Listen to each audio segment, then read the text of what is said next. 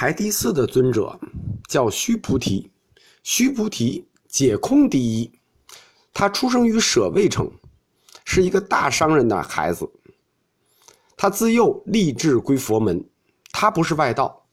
我们前面讲的三个人都是外道，中途信佛，他是自幼立志归于佛门，擅长解空。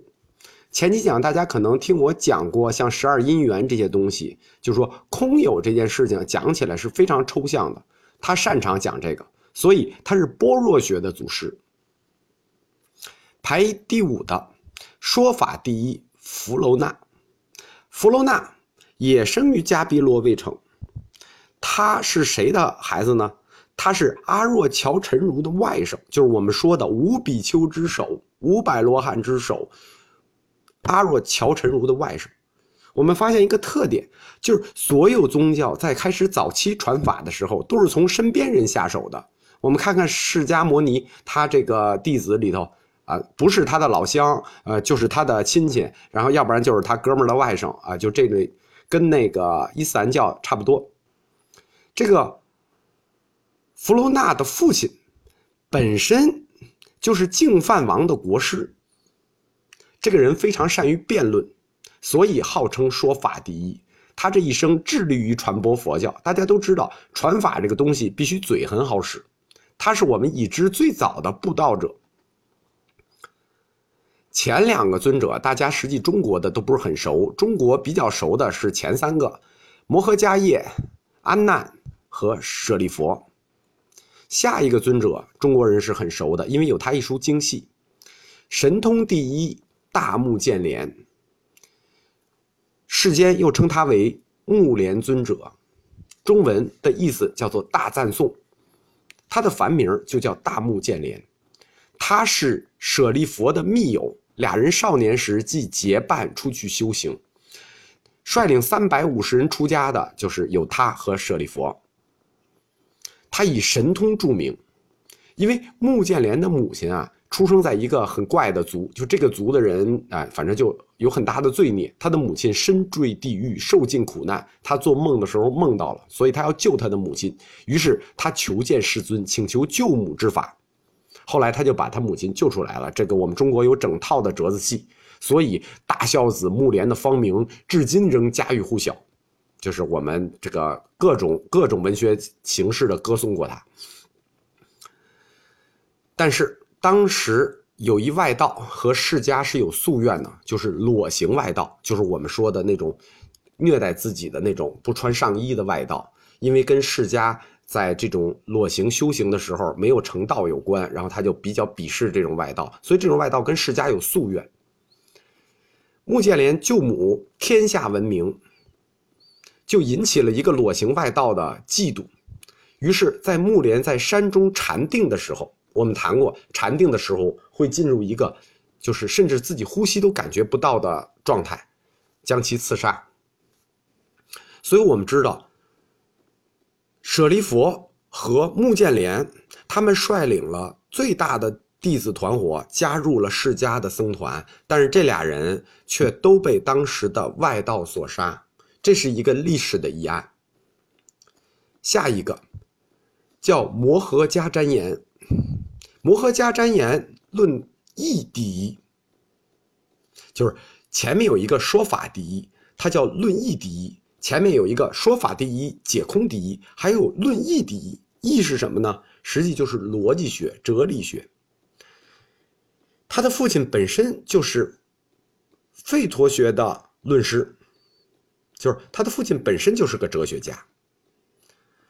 他之所以留在十大弟子里。因为他是南传佛教，就是巴利文教，以巴利文书写佛经的祖师。下一个叫天眼第一阿难律，他是世尊的表弟，出家修道，但是他睡着了，于是受到了佛祖的呵斥，他受刺激了，遂立誓终生。穿粪扫衣，就是终生穿一个破衣服，昼夜不眠，以致双目失明。就是说，他他因为受了呵斥，因为睡觉受了呵斥，于是就决定再也不睡觉了，最后熬到了双目失明的状态。书上说，他这种不屈不挠的精神受到了大家的赞颂，被推为天眼第一。我觉得这事儿颇为讽刺，就是他已经双目失明了，却被誉为天眼第一。佛灭后，他成为僧团的领袖之一。这个印度修行者一直有一个奇怪的特点。最近有一个新闻说，印度有一僧人一直举着手举了一辈子，最后这个手就定在空中了。印度的修行者认为，如果一件事儿人人都能干，但是就不能坚持干，我要把它坚持下去，我就牛逼。就像这个举手的人一样，你人人都能举手，但是我举一辈子，哎，我就成道了。这个哥们儿也是，就是安娜律也是，最后双目失明，他被证为天眼第一。这个我就不说他这种修行方法是对还是不对了，我觉得这是印度修行者的一个奇迹。后两个就剩两个尊者了，后两个尊者非常重要，一个叫优婆离，持戒第一。优婆离是什么人呢？他是佛祖十大弟子里头地位种姓最低的，他本身是首陀罗。大家注意过没有？佛陀的弟子排第一的。婆罗门，排第二的刹帝利，排第三的也是刹帝利，就是说还是有顺序的。这个弟子优婆离，他是首陀罗，是最贱的民族。他是干什么的呢？他是理发师，他是王舍城的理发师。他负责干什么呢？他负责给佛陀剃头和给诸位弟子剃头。我们以后会在讲印度教的时候仔细讲一下种姓制度。其实种姓制度是一种社会工作保障制度，就是说，如果你姓优婆离，可能你这辈子，包括什么姓这个的，都是剃头的。剃头的人为什么会成为十大弟子中最重要的一个弟子之一呢？这里有一个小的宗教学分支，叫宗教标志说。就是任何一派的教徒要以示自己区别于其他人的时候，他们要有标志。比如说，基督教那要带十字架，比如伊斯兰教要包头，那佛教佛教采取了一个省事的方法，就是把头都剃了。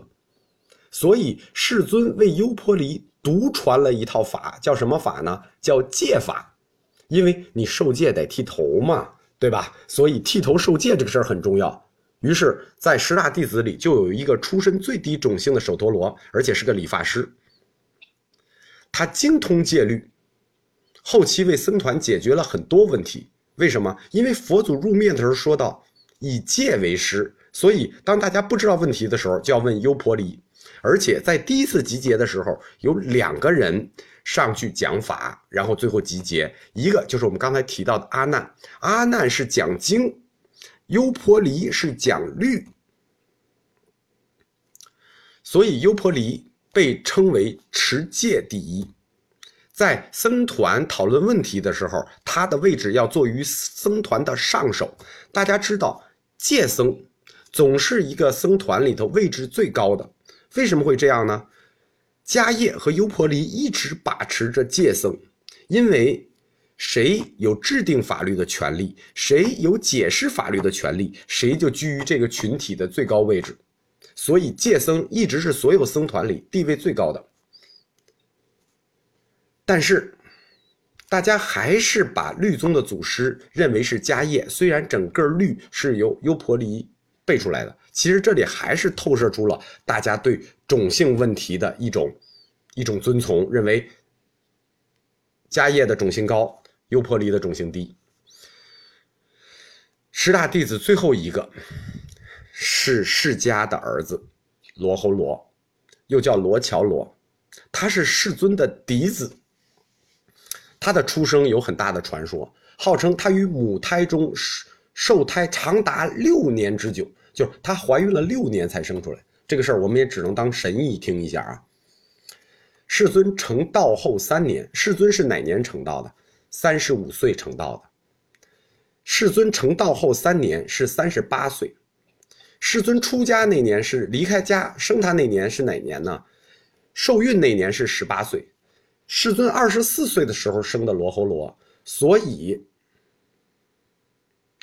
他十几岁就出家了，并且他是在舍利佛和目犍连的促使下出家的。佛陀本身并不想让他出家，所以他出家之后拜舍利佛为师，因为他中途修行很怠慢，佛陀对自己的儿子要求肯定是更严格的，所以经常的呵斥他。